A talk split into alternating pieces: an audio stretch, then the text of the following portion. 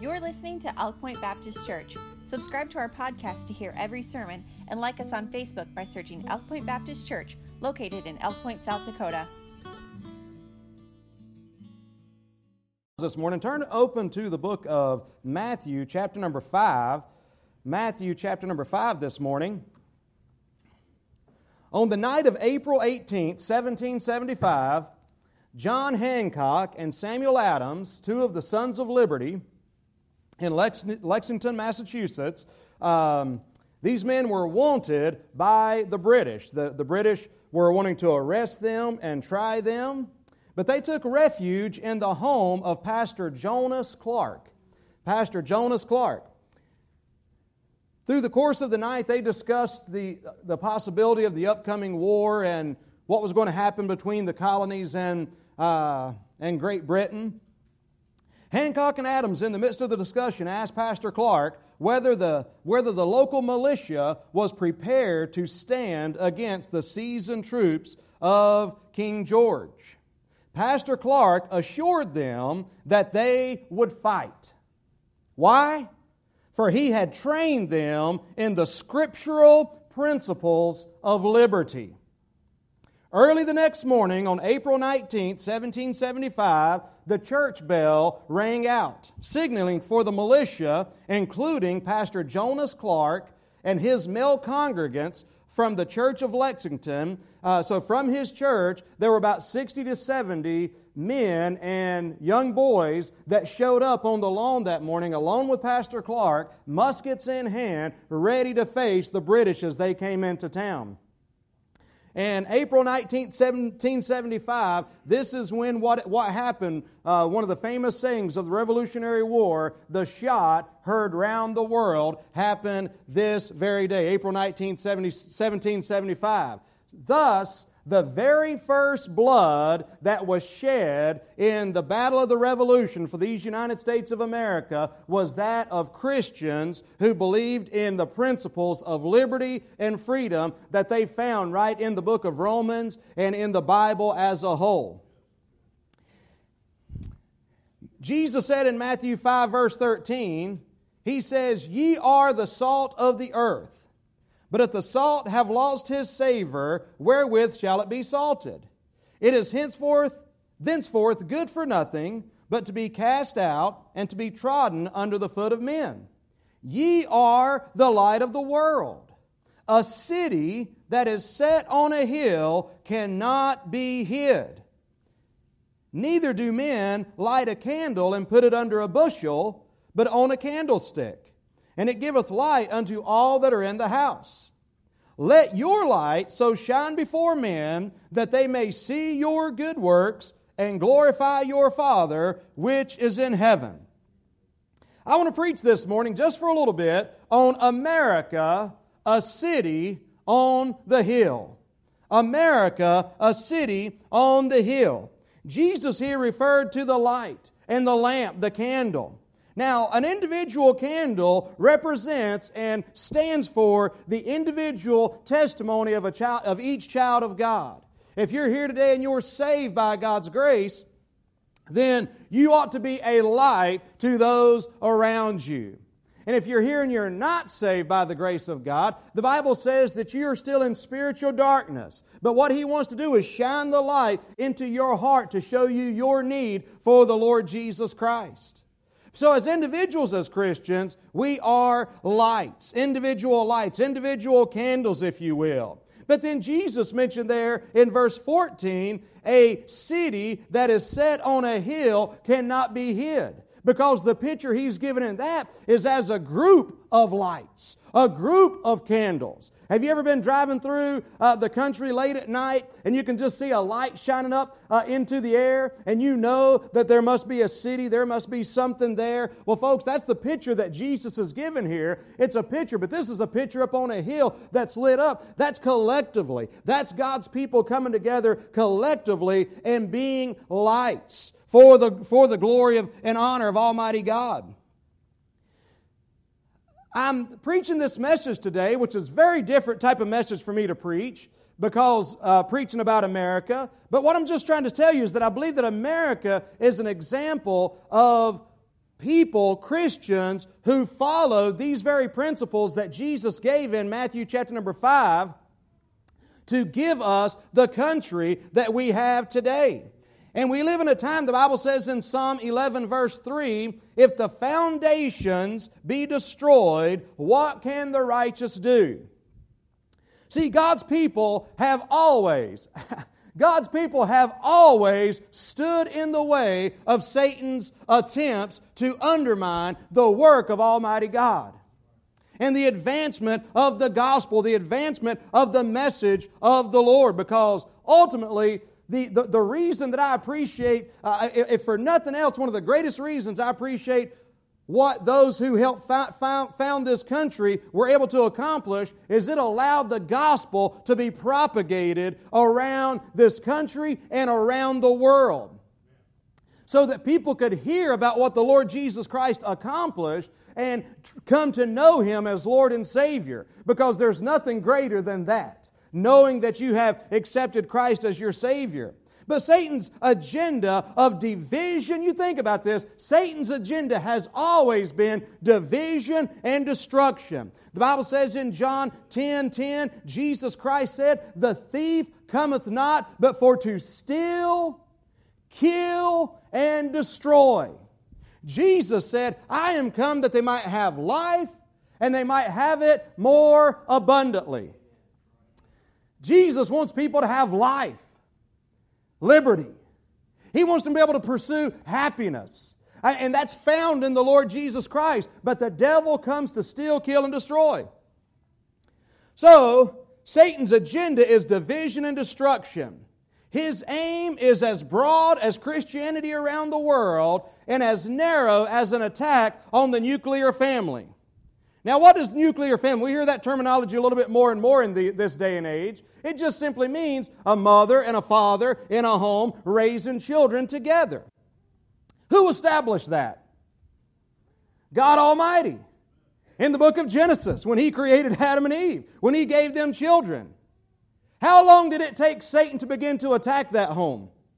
God's plan, what God put together. Not very long, did it? He came, he came immediately as the serpent and started doing what? Bringing division within the home.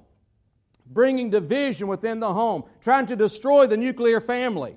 We, we have a country that was built on the foundation and the principles of the Word of God, including and, and, beginning with number one, knowing Christ as Savior, but then the nuclear family, the husband, the wife, raising children.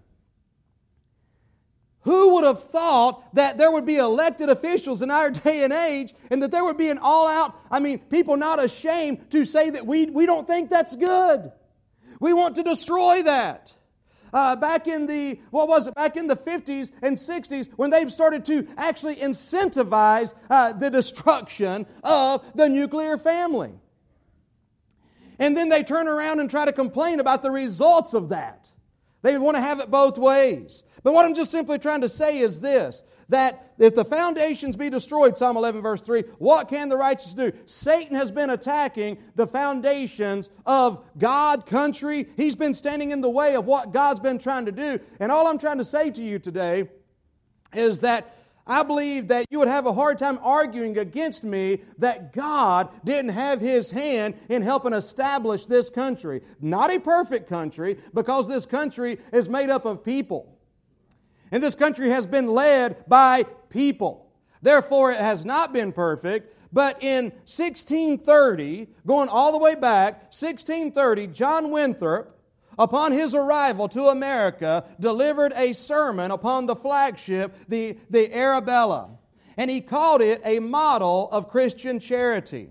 And here's what he said in his sermon For we must consider that we shall be as a city upon a hill quoting from Matthew 5.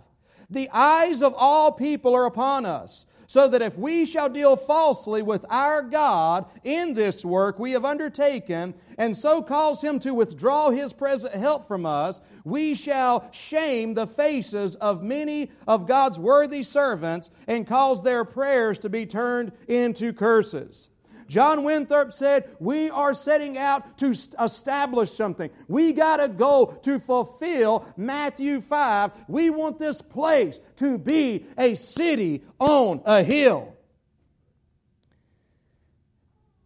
I think about William Bradford, the, the, the, the governor there in 1620, uh, not, not long after the whole Mayflower, he says this last and not least, they cherished a great hope and inward zeal of laying good foundations. What are these good foundations? Bradford said about those pilgrims that came over. He said this for the propagation and advance of the gospel of the kingdom of Christ into the remote parts of the world. For many of us, uh, we think back when we hear the phrase, we shall be as a city upon a hill. That makes many of us think of President Ronald Reagan. Beginning in the 70s, he made that quote from the, uh, from the Lord Jesus Christ. He put that in the, pol- the center of his political career because he believed that America was and should be a city upon a hill. Reagan built a powerful articulation of what we call American exceptionalism. And what that simply is, is this the idea, as he explained, that there was some divine plan that placed this great continent between two oceans to be sought out by those who were possessed of an abiding love of freedom and a special kind of courage. Here he went on to say this and just emphasize. Reagan said, America is a shining city upon a hill whose beacon light guides freedom loving people everywhere. And so, on this, the birth of our great nation, I wish to acknowledge a nation that set out to be and became known as a city upon the, a hill. And what I want to encourage you about as well, I mentioned this in Sunday school this morning. But when it comes to many of the things that are being said, I say this to the young people, but it's not just to the young people, it's to each of us that we need to make sure that the things we're hearing, we need to make sure that we don't just regurgitate things that other people have said. You know, I mean, and, and I'm thinking specifically about America, about the negativity of the things that people say about the founders, the founding of our country, our founding documents. There's things that can be said negative about our country that I would agree with. Don't misunderstand me. But as far as the intent of our founders and as far as our founding documents, I look at it this way. What, what would it look like if every church followed what the Bible teaches uh, line for line? What kind of people would that be in the community? What kind of churches would that be? Now let's back up a second and say, how many churches in the world actually represent that today? Not a whole lot. That's one of the reasons people think Christianity is a fraud uh, and a fake and, uh, and, and so forth and, and hate God and hate religion because of that. But it's not because of the Bible, it's because there's people that are ignoring the Bible. And what I'm just trying to submit to you here, you mark this down. The problems with our country are not the founding documents or the founders. The problem with our country is the fact that people have ignored it and tried to change it the treatment of the slaves, civil rights, all of those things. Uh, listen, those were all uh, done not because people were following the Constitution, the Declaration of Independence, the Bill of Rights, but it's because they were ignoring that and trying to change that. Psalm 33, verse 12 says this Blessed is the nation whose God is the Lord, and the people whom he hath chosen for his inheritance. America was founded predominantly, not exclusively, but predominantly on Christian principles. This is interesting.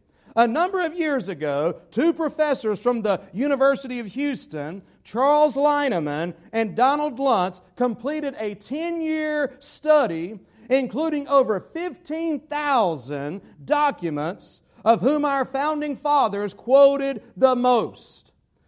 Because there's an interesting thing. People that are my age, they remember when people, they remembered when it was actually cool to love our founding fathers and to love our country back, what, 20 years ago or so? We remember that. But what they were trying to, the, the leftists were trying to say then was that they were all encouraged by the Enlightenment. It wasn't scripture. It wasn't this. They were, they were inspired by these, you know, anti-God Frenchmen philosophers and so forth. So, but these, uh, Charles Hyneman, and Donald Lutz, they studied for 10 years, 15, over 15,000 of the Founding Fathers' documents, including correspondence, because they said, let's see what these guys were really about. And they found out something very interesting. They found out that the, it, uh, among those 15,000 plus documents on whom our Founding Fathers quoted the most, that one third, think about this, one third of the founder's quotes. This is in personal correspondence. This is in speeches. It's in writings. One third of everything they said came out of this book right here. One third. I mean, that's a lot. One third of everything they said come out of the Bible. Another 60% came from writers who based their writings on the Bible. The founders quoted the Bible more than all the Enlightenment authors combined. Now, based on this evidence, I believe this was a 1982 article in Newsweek, and I said Newsweek, not Newsmax, because listen to what it says. The, the, the article was How the Bible Made America. He concluded that now historians are discovering that the Bible even perhaps more than the Constitution, is our founding document. No wonder the Declaration uh, of Independence begins in the preamble. It says, We hold these truths to be self evident that all men are created equal, and that they are endowed by their Creator with certain unalienable rights, that among these are life, liberty, and the pursuit of happiness. Now, if you would have been in school learning history, uh, maybe right into the early 1900s, and I'm looking around, I don't think anybody uh, fits into that category that was in school, say in 1915 in here. But if you were in school up to that point, you would have learned about a, you would have learned about a broad array of founding fathers. You would have learned about the preachers. You would have learned about the Christians. You'd have learned about many of these. But by the time many of us begin to learn about history, two of the ones that we started learning about especially are Benjamin Franklin and uh, Thomas Jefferson, which is great. It honestly is. But I believe there was a kind of, of a method why it got narrowed down to these two kind of being the stars, and that's because they were self proclaimed deists. They were self proclaimed deists. And a deist is simply one, uh, the, the definition is one who believes in the existence of God but denies revealed religion and follows the light of nature and reason and his only guides uh, as his only guides in doctrine and practice. So that's the definition of a deist. But uh, they understood the impact that faith in God and the Bible would have on the founding of our country. I don't know if you've ever visited the, uh, the Jefferson Memorial or not, but if you just were to look up the quotes that are found inside of the Jefferson Memorial, man, you could come into church and preach those about any Sunday.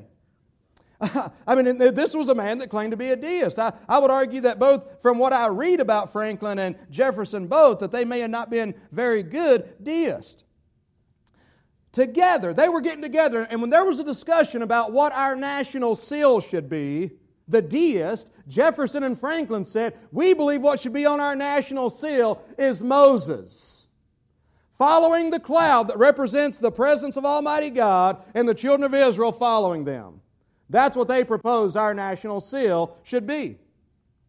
Uh, matter of fact, Franklin believed that the Constitutional Congress should pray and ask God for God's intervention every time that they met. And here's what Benjamin Franklin said He says, I've lived, sir, a long time. And the longer I live, the more convincing proofs I see of this truth that God governs in the affairs of men.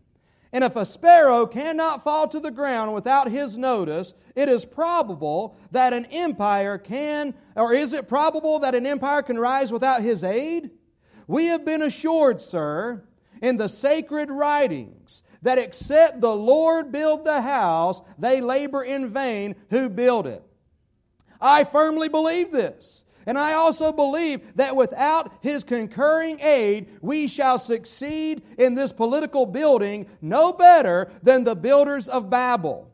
We shall be divided by our little partial local interest, our projects will be confounded, and we ourselves shall become a reproach and a byword down to future ages. And that was Benjamin Franklin. George Washington said in his uh, first address to the nation, he said, it would, be peculiar, it would be peculiarly improper to omit the first, in this, a first official act, my fervent supplications to that Almighty Being who rules over the universe, who presides in the council of nations, whose providential aids can supply every, man, every human defect that his benediction may consecrate, consecrate to the liberties and happiness of the people of the United States. No people can be bound to acknowledge and adore the invisible hand which conducts the affairs of men more than the people of the United States. And that's uh, George Washington, then President George Washington. John Adams made this statement Now I will avow that I then believed and now believe that those general principles of Christianity are as eternal and immutable as the existence and the attributes of God. That's uh, John Adams, our third president. Never, I'm just trying to say this. I could go on and on and I won't. I encourage you to study these things. But, uh, and, and, and after the service, I'm going to have a tray. You have that slideshow going again about some of these quotes from the founders. But I'll tell you one thing right now for most of us, we have grown up in a time to where we believe somehow in this notion that, that uh, in a false notion, a twisted notion of the separation of church and state. A phrase that was never used in the, in the context that it's used now until like the 1960s when they took a phrase from Thomas Jefferson that was the whole, and you talk about the you talk about the hypocrisy taking a phrase that was written from Thomas Jefferson that referred to the Danbury Baptist that was just simply trying to say the government, the state, should not be able to have any uh, uh, influence on the, what the church is doing. Basically, what he was saying there. Uh, and you can, you can read about all that. But, but, but never, never did the founders mean for God not to be a part of this country. You cannot study, you cannot, with any kind of uh, intelligence whatsoever, make such a statement. That's, that's just not so. I mean, it's called the Establishment Clause. You know, the First Amendment to the Constitution Congress shall make no law respecting an establishment of religion. The thing that they were trying to prevent was turning back into England, the Church of England, having its official religion, a state religion, and that your state tax dollars, which was actually happening in some of the colonies already, there would be state, there would be a state church for the colony, and your tax money would go. Uh, you would you would automatically get money taken out of your income to pay the tithes to that church, whether you agreed with it or not. That was actually part of Thomas Jefferson's help there with the Danbury Baptist. But the point is just simply this that's why that was written. Not to keep God out of religion, not to keep God out of the marketplace. You say, Preacher, here I come to church. I don't want to just hear about all this political stuff. I'm not talking political stuff. What I'm trying to tell you is I'm preaching about an, what I believe is an example of a people who tried to follow what Jesus preached in Matthew chapter number 5 and fulfilled much of that by following the Word of God for the propagation of the gospel of the Lord Jesus Christ. It wasn't until, again, around the early 1900s that there was an anti God, and you can study all this, and I encourage you to do so, that there was an anti God sentiment that began to affect our educational system. That began, I believe, around 1910, 1915. By the 1960s, the Supreme Court began an assault on Christianity in America by, by outlawing certain prayer and Bible reading in schools. They begin to out, try to outlaw the Ten Commandments. There's an interesting thing here. While the Supreme Court is sitting in the Supreme Court building, outlawing the Ten Commandments just being on the wall of a school or being on government property, if you've ever been to the Supreme Court building, it is chocked full of the Ten Commandments. I'm talking chocked full. I'm talking about there's, there's whole decorative lattices that got like hundreds of little Ten Commandment tablets all over it. Uh, when you go, and, and, and, I've, had, I've had the privilege to go in there where the, where, where the State of the Union address is given uh, every uh, year. I've had the privilege to go down and be on the floor there in the House chambers. And it's an interesting thing around the, around the lining of the, of the walls in there, you've got, there, there's lawmakers, famous lawmakers throughout time. And it's all their profiles and all their profiles. This side they're looking this way, this side they're looking that way, and they look and they look and they look until they get right there about where that TV's at, and the face of Moses is looking dead straight on. They're all looking to Moses, and Moses is looking down on the president. He's looking down on the what's taking place. I mean, it's amazing that they try to act like that never happened, but it's there right now. It's pretty cool. But around the 1960s, again, is when we, for, for again, for most of our lives, and some of us all of our lives, but we know that's not what happened. John Quincy Adams, uh, he said, the highest glory of the American Revolution was this that it connected in one indissoluble bond the principles of civil government with the principles of Christianity. And, uh, and, and I'm going to have to skip through some of this stuff, but what, hap- what began to happen in our country when we began to move, get, move away from the teaching of God and, and, and, and, and our founding and the truth? Uh, well, there's a couple of things that happen. I wish I could read to you some of these interesting things that the court said about the Bible before, but I'm not going to take the time to do that. But there was a man by the name of Bill Bennett, which some of you may know. Bill Bennett, he conducted a study, a 30 year study from 1960 to 1990, just in that time, trying to see, you know, what, was the, what has been the effect? Has it made a difference that we've taken prayer and God out of schools. By the way, it was interesting. I believe it was a 1980 case the Supreme Court tried in Kentucky. There was a, a private uh, organization that just donated some Ten Commandment monuments to the schools of Kentucky. But one of the Supreme Court justices read and said, basically, I'll just say it in shorthand, well, man, it would be a shame. We just don't want the kids to walk the halls because if they read those, they might actually begin to incorporate them into their lives. Wouldn't that be awful? Thou shalt not kill. Thou shalt not lie. You know, thou shalt not commit adultery. I mean, just write down the list. Thou shalt not covet. But in the 30 years, Bill Bennett did this study, uh, or the study of the 30 years, uh, there was a 4, 419% increase in illegitimate births. 419% increase in illegitimate births. There was a quadruple in divorce rates. 200% increase in teen suicide. I'd hate to see what that is today. A 560% increase in violent crimes. Remember what the Satan comes to steal, kill, and destroy? He's coming to cause division, he's coming to cause destruction. And these people are telling us that's the way we need to go. We, they, they, honestly, they, want to see more homes destroyed. They want to see more lawlessness. They want to defund the police. There's, there's elected officials that are talking this stuff. Why? Because people have turned their backs on God. And it's all, it's all the working of the evil one.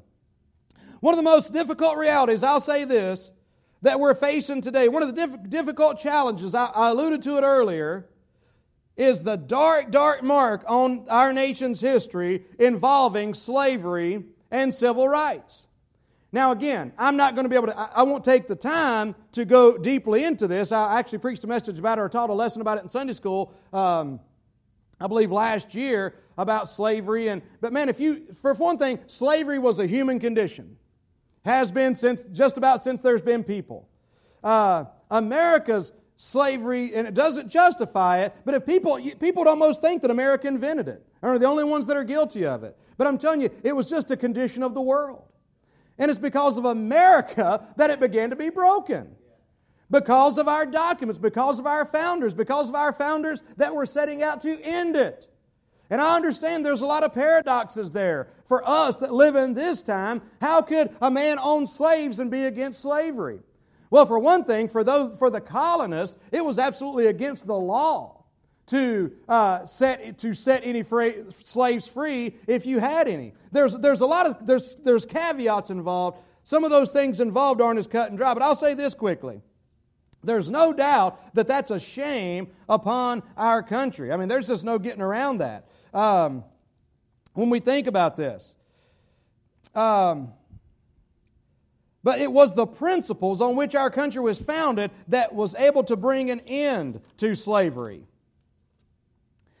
I think about the, uh, I have somewhere in my notes and I've moved them around here, but uh, there's, there's some interesting things when you read the quotes, for instance, of Frederick Douglass. It was Frederick Douglass who said that it was through the Constitution that the Constitution and the Declaration of Independence were anti slavery documents. And that's why Frederick Douglass embraced, he was, an escape, he was a, a freed slave. He supported the Constitution and the founding documents of our country because he said that they were anti slavery documents.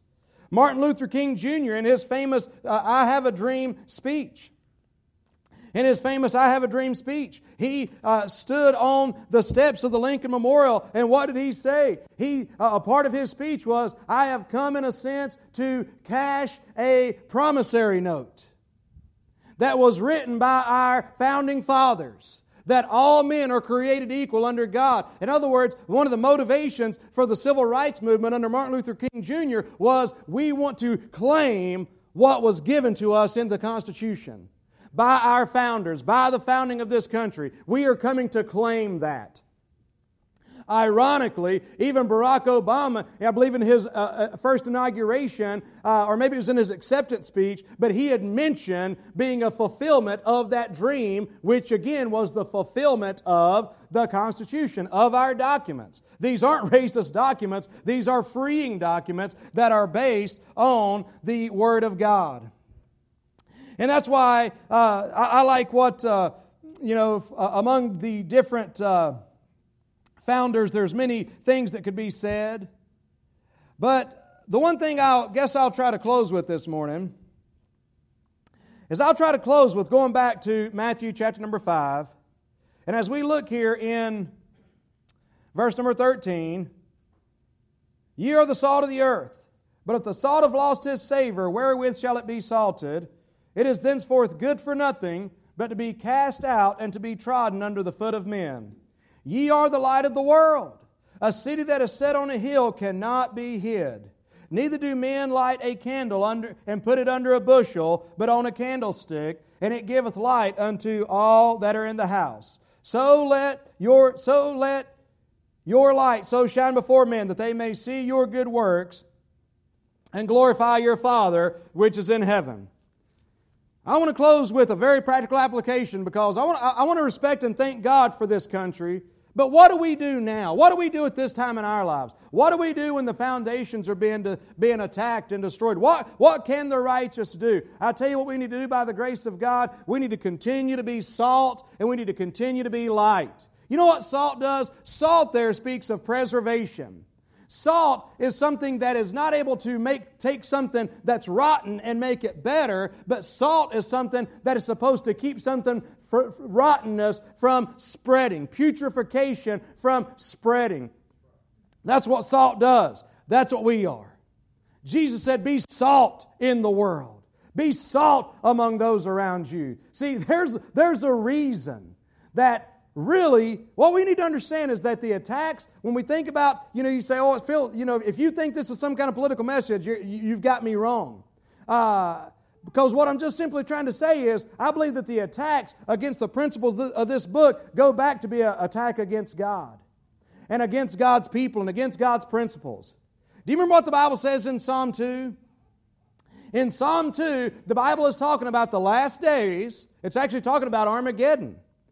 So, really, the last days. But it's talking about getting up to the last days, and the cry from those in the culture is let us cut their bands asunder. Let us cut these cords. Let us cut these bands. What they're saying is these godly people, these people of salt, are stopping the spread of our corruption. These people of salt are stopping the spread of the destruction of homes and families.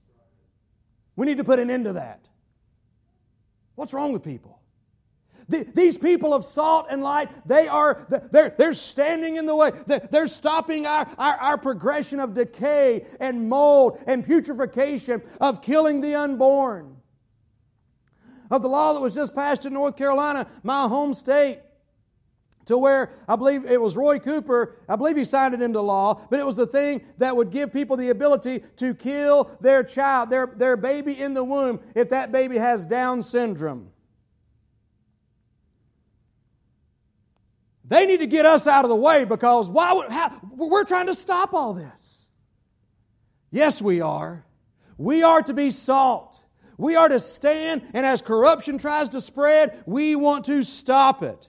But Jesus didn't just say, He said, You're the salt of the world, the salt of the earth. He said, You're the light of the world. The, the earth and the world. The light speaks of something different. The light speaks, the salt speaks in a moral sense, the light speaks in a spiritual sense. Because let me say something very clearly. Our number one objective, it was talked about in Sunday school for those that were here, our number one objective needs to be getting people to Christ. Amen? If you don't know Jesus Christ as your Savior, you say, What's all this America stuff matter then if it's about reaching people for Christ? Because this country was made and to help reach people for Christ. And the more we can preserve that, the more opportunities we will have within the law to reach people for Christ. Now, when it becomes outlawed, we'll do it outlaw style. Amen. But until then, we will, there's no, we don't just back off. See, they want us just to back up into these four corners, these four walls, and just say, well, we'll just come in here and keep to ourselves. No! Jesus said, You're the salt of the earth. You're the light of the world. We are to make a difference in our world. And the greatest difference that we can make is by being the light of the world, by holding forth the word of life, by showing the truth of the gospel of Jesus Christ. That's the main objective. Because I'm telling you, if you were able to save this country and not you, and your soul not be saved, I say all would be lost. Because this country, as much as I love it, it is temporal. And it will one day come to an end. We'll fight until it does. But one thing that's never going to cease to exist is your soul and the souls of those around us. And folks, that's about one of the big reasons when I when I enter into this these things and begin to talk about this, I'm not interested so much in winning an argument. I'm interested in winning souls. You, I encourage you to study, to arm yourself with this. Young folks, how many of you kids like being smart Alex? How many of you adults like being smart Alex? How many of you preachers like being smart Alex? Okay. We need to learn, but it's not just for the case of being a smart aleck, okay? It's not just for the sake teens for being able to show up your liberal teacher or something. And it's not just to show up our liberal friends. We need to be armed with truth, but may, may at the heart of what we're doing be to try to win them to Christ. Amen? To try to appeal to them, to try to reach them. Ye are the light of the world. This world's getting dark, isn't it? It's increasingly growing hostile toward Christianity. But you know what Jesus said? He said, Don't hide your light under a bushel basket. In Luke, he said, Don't hide it under your bed. See, the basket speaks of our labor, the bed speaks of our leisure. Don't let your light be hidden in this day under your work, that we're too busy to get the gospel out. We're too busy to do something for God. We're too busy to win a soul to Christ, to, to disciple a soul that we've led to Christ. Or we're too leisurely, our light's hidden under a bed. No. Hey, you say, Preacher, it's awfully dark. Have you ever seen what a little light does in a dark room? Be a light. Show somebody Christ. And I got to say this to you today. If you do not know Christ as Savior, and I'm glad I can say this in the spirit of July 4th on America's birthday, come to Christ. Amen. The reason I'm able to stand here today and say this without fear of repercussion, repercussion, repercussion, anyway, Thing I hate about going live is that I can't edit that part. But I can stand here today and proclaim to you the gospel of the Lord Jesus Christ because of what this country was founded on. But I ask you today, if you don't know Christ, would you come to Him today? He said, Oh, preacher, I'm, I'm a religious person. I, of course, I, I know Christ. I was baptized. Well, you know, being baptized is wonderful, but that's not salvation. I believe in God. So does Satan. So do the devils, the demons of hell.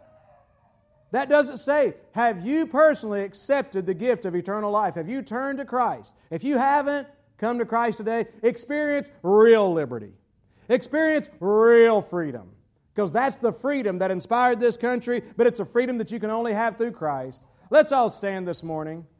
As Miss Sonia comes, I don't know the need on your heart today, but if you don't know Christ, I invite you to come to Him today as she plays. Child of God, may I encourage you be salt, be the light, stand morally, stand spiritually.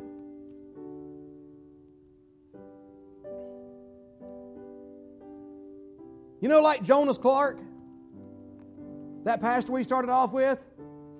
I want to ring the bell this morning and I want to stand right here in front of this church. And I want to say, just like Jonas Clark, who will stand with me? Who will fight with me? John Hancock and Samuel Adams said, Will they come? He said, they, They've been taught in scriptural principles of liberty. They'll be there to stand, they'll be there to give their lives for this cause of freedom. May we give our lives for that. May we give our lives for the greater freedom of souls. And if you're not saved today, would you please come to Him? Why she plays this morning.